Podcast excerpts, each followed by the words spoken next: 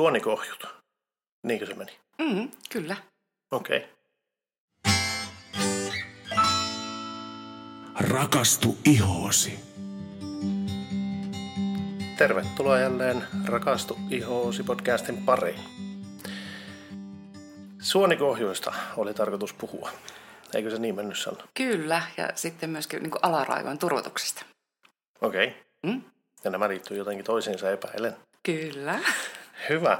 Mutta tuota, mehän ollaan saatu vieras meidän podcastiin, eli Kaisa Repo Apulapista on tullut meille vieraaksi, koska taitaa olla niin, että meidän ammattitaito ei ihan vielä tähän jaksoon riitä. No, jonkun verran joo, mutta että meillä on täällä ehkä parempi asiantuntija vielä paikalla kuin minä. Kyllä, ja minun asiantuntevuus on aika lailla täys nolla. Niin tästä tulee mielenkiintoinen ja opettava jakso. Moikka Kaisa. Terve, terve. Kiitos, kun tulit meidän podcastiin. Kiitoksia, kun kutsuitte. Jännittääkö? Jännittää ihan älyttömästi. Menee varmasti ihan hyvin. Hei, haluaisitko esitellä itseäsi meidän kuulijoille? Joo, me olen Revon Kaisa. Mä olen apuvälineteknikko.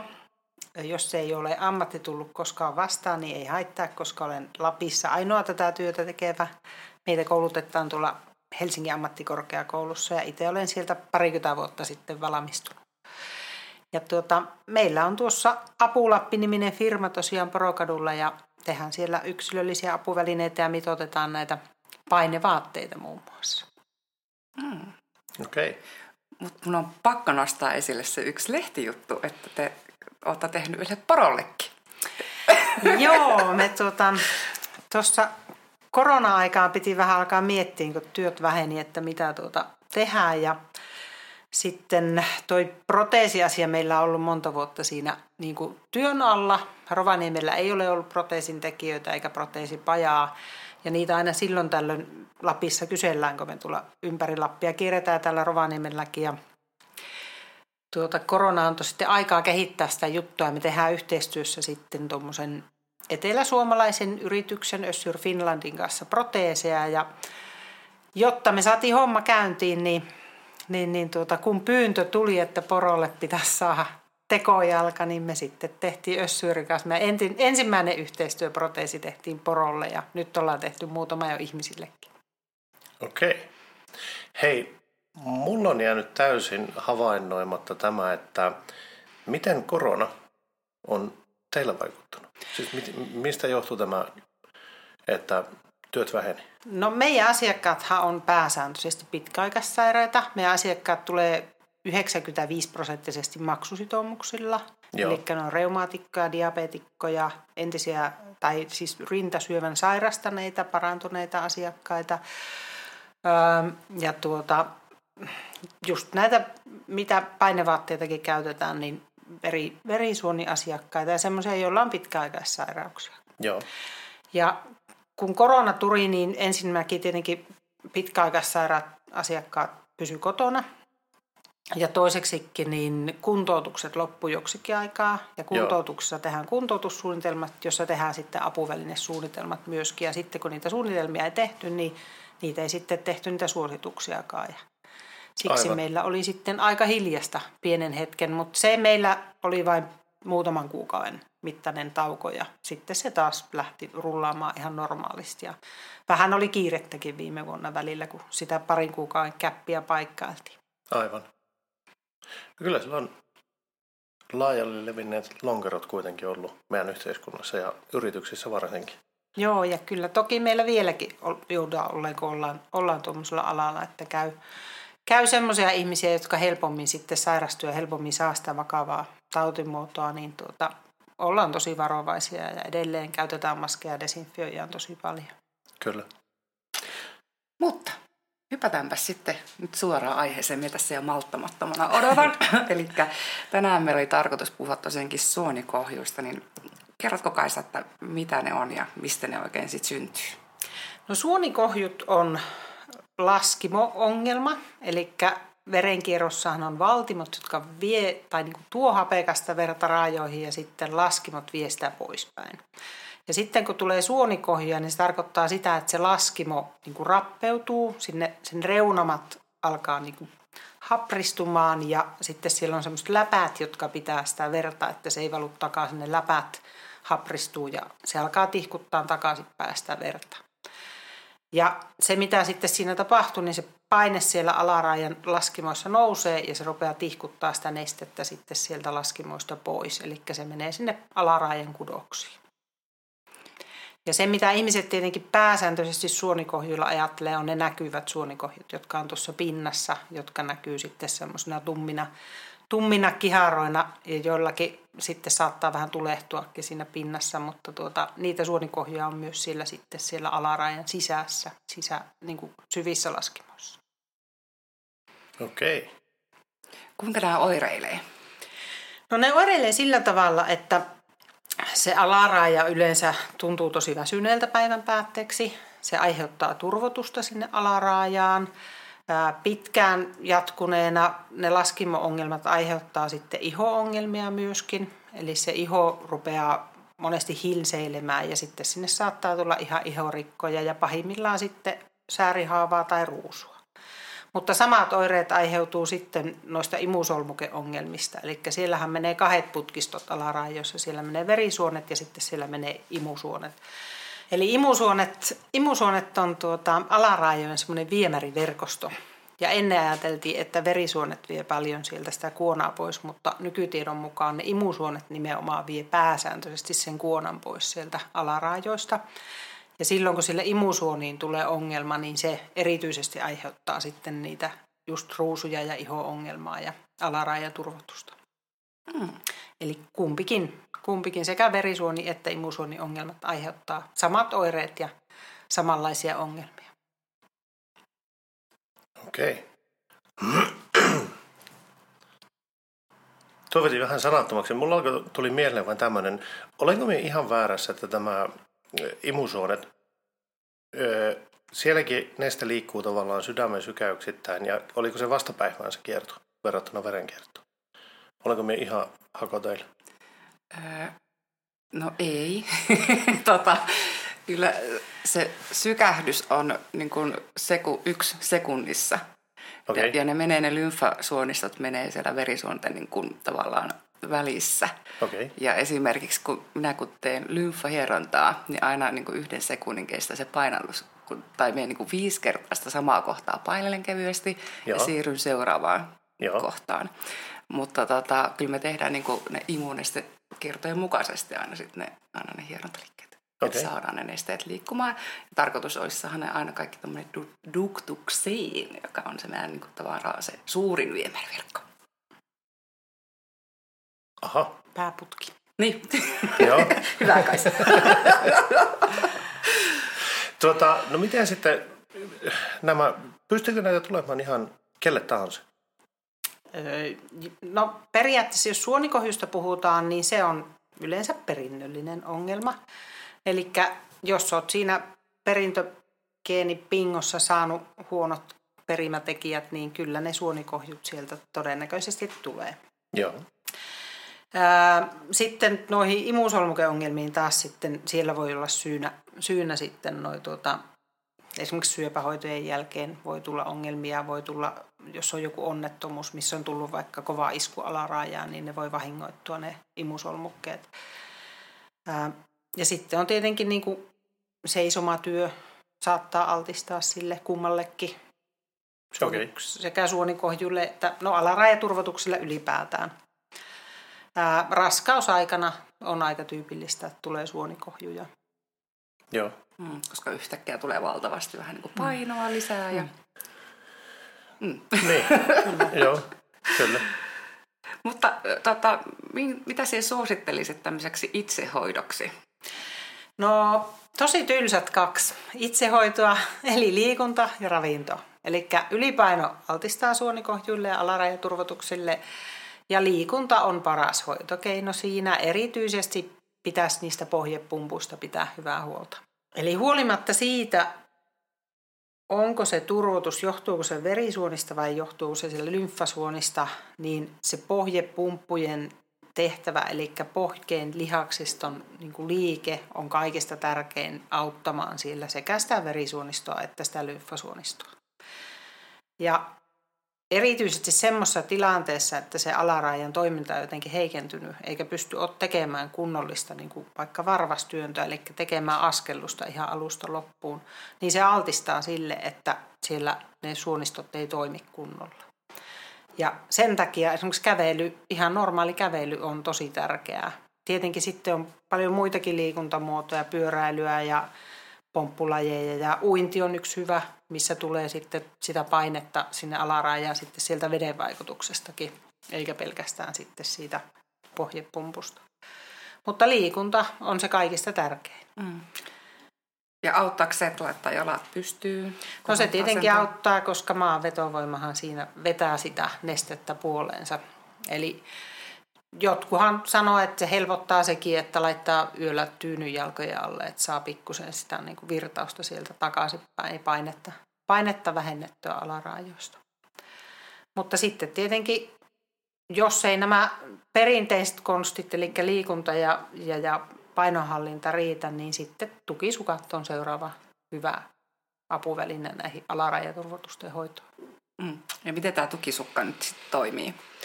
Tukisukka toimii silleen, että se aiheuttaa sinne alarajan paineen. Eli tukisukkissa on paineluokkia, erityisesti Euroopassa käytetään ykkösestä neloseen. Ja ykköspaineluokka on niin sanottu lentosukka. Eli siinä on se kevyin paine. ajatus on se, että se paine on kovimmillaan nilkassa ja sitten se vähenee sinne pohkeeseen päin. Yleensä käytetään tämmöistä niin pohjepitusta tukisukkaa silloin, kun itsehoidosta on kysymys. Ja tuota, se on tosi tärkeää, että se tukisukka mitoitetaan oikein.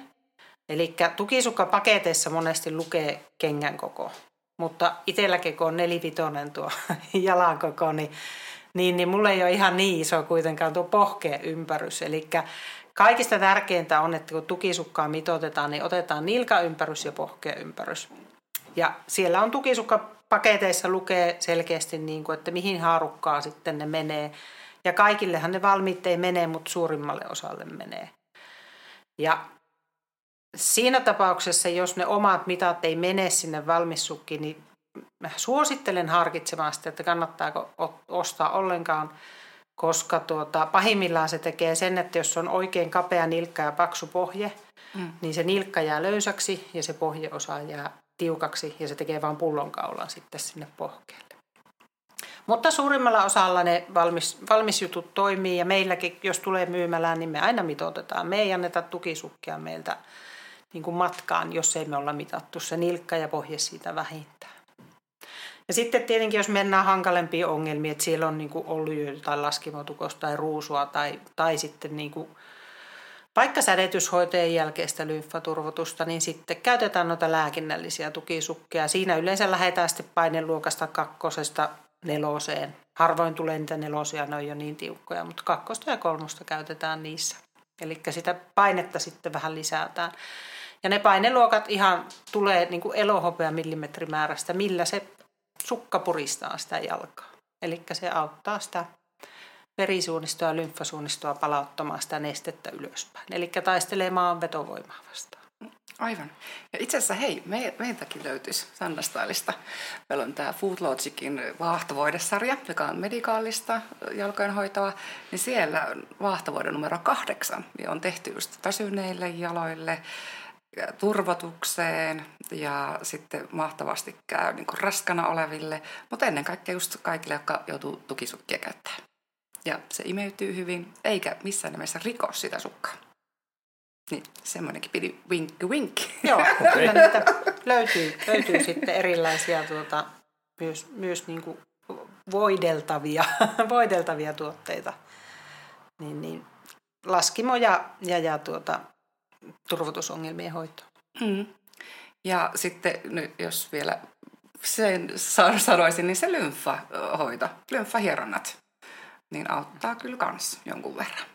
Joo, ja kyllähän meidän niin kuin turvotusasiakkaista monet käy lymfahoidossa myöskin. Toki meillä on siis myös ylärajaturvotusasiakkaita, jotka on siis tosiaan yleensä leikattuja rintasyöpäasiakkaita, eli joutu poistaa imusolmukkeita kainalosta ja silloin se yläraja, eli käsi käytännössä katsoen saattaa turvota ja siihen se lymfahoito suurimmalla osalla auttaa tosi hyvin.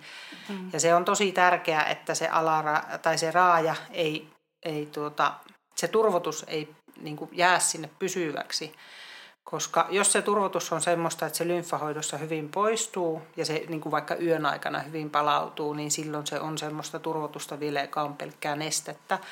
Mutta jos se alkaa olla semmoista kovaa turvotusta, mikä ei lähde sieltä enää pois, niin sinne yleensä on jo elimistö alkanut tuottaa sinne kudokseen sitten sekä rasvakudosta että sitten semmoisia sideaineita. Ja sitten se ei enää lähde pelkällä hieron, tai se ei lähde oikeastaan ollenkaan sitten enää pois sieltä. Aivan. No, tota, missä vaiheessa kannattaa sitten aina hakeutua lääkärin hoitoon? No tietenkin, jos se turvotus alkaa olla semmoista, että ne jalat on kipeät ja tuota, turvotusta on koko ajan, se ei, ei enää niin kuin poistu, se on päivittäistä ja jalat on tosi väsyneet, niin siinä vaiheessa kannattaa käydä. Siinä vaiheessa tietenkin vähän sitten tutkitaan, että missä se ongelma on. Tai toivottavasti tutkitaan, että onko se verisuonistossa vai lymfasuonistossa se ongelma. Sitten semmoisia, niin kuin, milloin pitää lähteä päivystykseen tapauksia, että jos siihen alarajaan tulee kova kipu, se on kuuma ja turvonnut, niin silloin siellä voi sitten olla jo laskimotukous aiheuttamassa sitä kipua, eli silloin pitäisi lähteä jo päivystykseen. Muussa tapauksessa, jos se on semmoista pitempää aikaa kestänyttä niin kuin enemmän tämmöistä vaivaa, niin, niin tuota, jos, jos se niin sanotusti kroonistuu, eli se ei niin kuin enää koskaan ole normaali se alaerää ja päivän jälkeen, vaan se on aina vaan turvoksissa, niin silloin kyllä hakeutuisi jo lääkärin hoitoon ja vähintään alkaisi niitä tukisukkia sitten käyttää. Joo, ja mitäs kaikkia niin lääkärit tekee? Onko edelleenkin tänä päivänä tämä, sano nyt, su, apua. Mulla tuli oikein sulku. Vahto. Just ruiskutus. ruiskutus. Kyllä. Minä tähän joo, joo. Mie en, en tunne niitä kaikkia tekniikoita, mutta tiedän, että niitä kirurgisesti leikataan ja sitten jo tosiaan tätä vaahtoruiskutusta tehdään. Ja senkin jälkeen käytetään sitten tukisukkia. Ne on semmoisia antiemboliasukkia, mitä käytetään vaikka niin kuin olisikohan joku kymmenen vuorokautta sen leikkauksen jälkeen. Tai siinä on aina sitten lääkäri antaa sitten ne omat ohjeet, kauanko niitä käytetään. Mutta joo, niihin, erityisesti niihin laskimo-ongelmiin on erilaisia hoito, hoitokeinoja. Siihen imusolmukkeen hoitoon sitten tosiaan niin imu, imusolmukeongelmissa niin saatetaan se ää, imusolmukkeen siirtoja tehdä, jolloin saadaan sitä lymfakiertoa parannettua monesti, jos niitä on jouduttu jostain paikasta poistamaan, niin jostain toista paikasta voidaan siirtää. Mutta nämä on aika tämmöisiä uusia juttuja, että niitä ei vielä tuota, ole minun käsittääkseni kovin pitkään aikaan tehty. Okei, okay. wow. Mutta siis semmoista suoranaista ennaltaehkäisyä näihin ei ollut, mutta se, että liikunta ja ravinto olisi tässä tärkeitä. Mulla tuli tuosta nimittäin mieleen se silloin, kun velipojalla murtui jalka. Ja hänellähän tuli paljon just sitä turvotusta, koska silloin oli se tuki tämä tuossa, että se ei pystynyt nilkkaa käyttämään, niin silloin pohja ei tietenkään tehdä sitä mm. pumppausliikettä, niin se sitten aiheutti paljon sitä just sitä turvotusta siihen, mutta nyt sitten kun se saatiin pois, niin se heti lähti niin palaamaan takaisin. Ja nyt sitten tuossa kun kerroit just tästä liikunnasta ja siitä, niin tuli mieleen, että no itse asiassa aika loogista, että taas kerran ihan peruskävely auttaa tuohon yllättävän paljon, koska silloinhan se pumppaa tosi paljon se pohjelihas siellä mm. sekä verta että tätä lymfanestettä. Mm. Ja ihan se perusliike mullakin alkaa haluttaa jo nostella pohkeita ylöspäin. Joo, varpaille mm. nousu, niin. missä pohkeet joutuu tekemään töitä. Joo, ja nyt miettinyt noita ihmisiä, jotka on paljon tehnyt kotitoimistossa töitä, niin kuin mm. ei tuu sitä työmatka vaikka liikkumista tai perus, että kävelet siitä työpaikalta lounaspisteelle tai mm. tämmöistä. Että kuinka paljon on vähentynyt. Itsekin kun on tehnyt pari päivää toimisto, tai niin kuin kotona toimistotöitä, niin tuota, kun normaalisti tulee 10 tai 15 000 askelta omalla työpaikalla, niin kotona hyvä, kun saa se 5 tonnia täyteen, kun mm. on siinä niin kuin kahvinkeittimen ja pöydän väliä kävelee, niin ei siinä paljon askelia kerkeä tulla päivän aikana.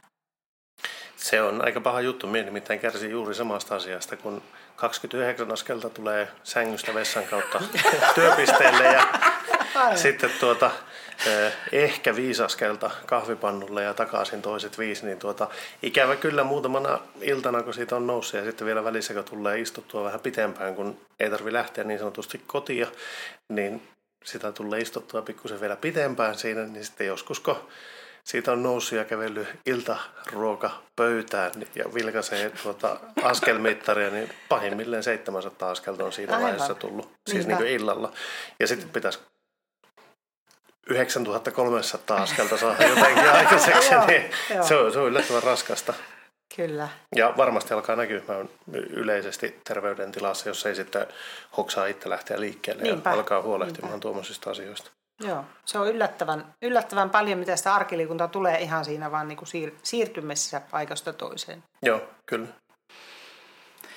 No hei, mitäs Kaisa, olisiko vielä jotain, mitä aiheesta haluaisit sanoa vai oliko tässä niin pähkinänkuoresta ja kaikki? No sen verran pitää tietenkin omaa firmaa mainostaa, että tuota, meillä tosiaan niitä lentosukkia ja myös lääkinnällisenä tukisukkia myyään.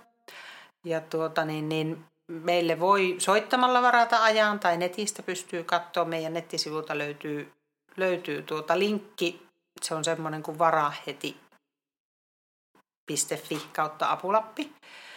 Ää, mutta toki saa tulla sille suoraan ovesta sisällekin. Meillä on Anna-Maria siellä meidän asiakaspalvelija, joka myös osaa, osaa mitata näitä tukisukkia. Mutta jos haluaa sille niin kuin pitemmän kaavan mukaan tietää niistä, tai sitten varsinkin jos pitää niin kuin lääkinnälliset tukisukat mitata, niin silloin kannattaa kyllä varata aikaa. Hyvä. Ja tuohon minä voin kommentoida, että kuuntelin nimittäin just noista lentosukista tätä, että ne ei aina sovi kaikille. Mullakin joskus aikaisemmin edellisessä työpaikassa, varsinkin kun lensin aika useasti, niin mulla oli niitä lentosukkia aina silloin tällöin, mutta mm. niitä ei kyllä tahtonut löytää oikean kokoisia. Niitä oli aika hankala mullekin saada semmoista ja just nyt tajusin sitten, että mistä johtui se, että jotkut lentosukat toimi toisiaan paremmin, kun oli tosissaan sitten semmoiset pullonkaulat, jotka huolehti siitä, että se pysyy se neste siellä pohkeissa, kyllä. eikä se päästänyt niitä sieltä pois. Mutta tuota, olipa hyvä tietopläjäys myös tämmöisille, jotka joutuu lentämään paljon, niin Mm, ilman muuta. kannattaa ottaa neuvoista vauhdi. Joo, joo, ehdottomasti. Ja se lentäminenhän pikkusen voi altistaa niille laskimotukouksille muun muassa. Niin tuota, sen takia ni, ni, niistä niin kuin lentosukkina puhutaan, mutta kaikki seisomatyöntekijät ja semmoiset, joilla alarajat turpoaa tai on sitä laskimo toimintaa siellä, niin kaikille, kaikille ne kyllä käy. Aika vähän on asioita, miksi ei saisi tukisukkia käyttää. Että joitakin juttuja on, mekin käydään ne sitten kyllä aina läpi, että jos on esimerkiksi valtimo, valtimo-ongelmia, valtimotukouksia, niin sitten suositellaan ainakin, että se ei ole niin ykköstä kovempi se paine. Mutta tuota, laskimo-ongelmat on huomattavasti paljon yleisimpiä kuin valtimo-ongelmat. Okei. Okay. Hyvä. Hei, kiitoksia Kaisa, kun tulit meille podcastiin. Kiitos. Oliko paharasti? No, no ei ollut niin paha. Oisittepa nähnyt kenraaliharjoitukset. Saatte tulla vaan kommenttia perheeltä, että Okei. aika muista änkytystä oli. Mutta tämä oli aivan ihanaa, kun me pystyttiin livenä pitämään. Tästä on kuule aikaa, että nyt ollaan voitu niin vieraskutsua ihan paikan päälle. Livenä paikan päälle, niin siitä alkaa olemaan jo aika pitkä aika edellisestä. Oli tosi mahtavaa, että pääsit tulemaan. Kiitos. Kiitoksia. Ja kiitoksia myös kaikille meidän kuulijoille ja me palaamme jälleen asiaan viikon kuluttua. Moikka moi! Moi moi! Moikka! Thank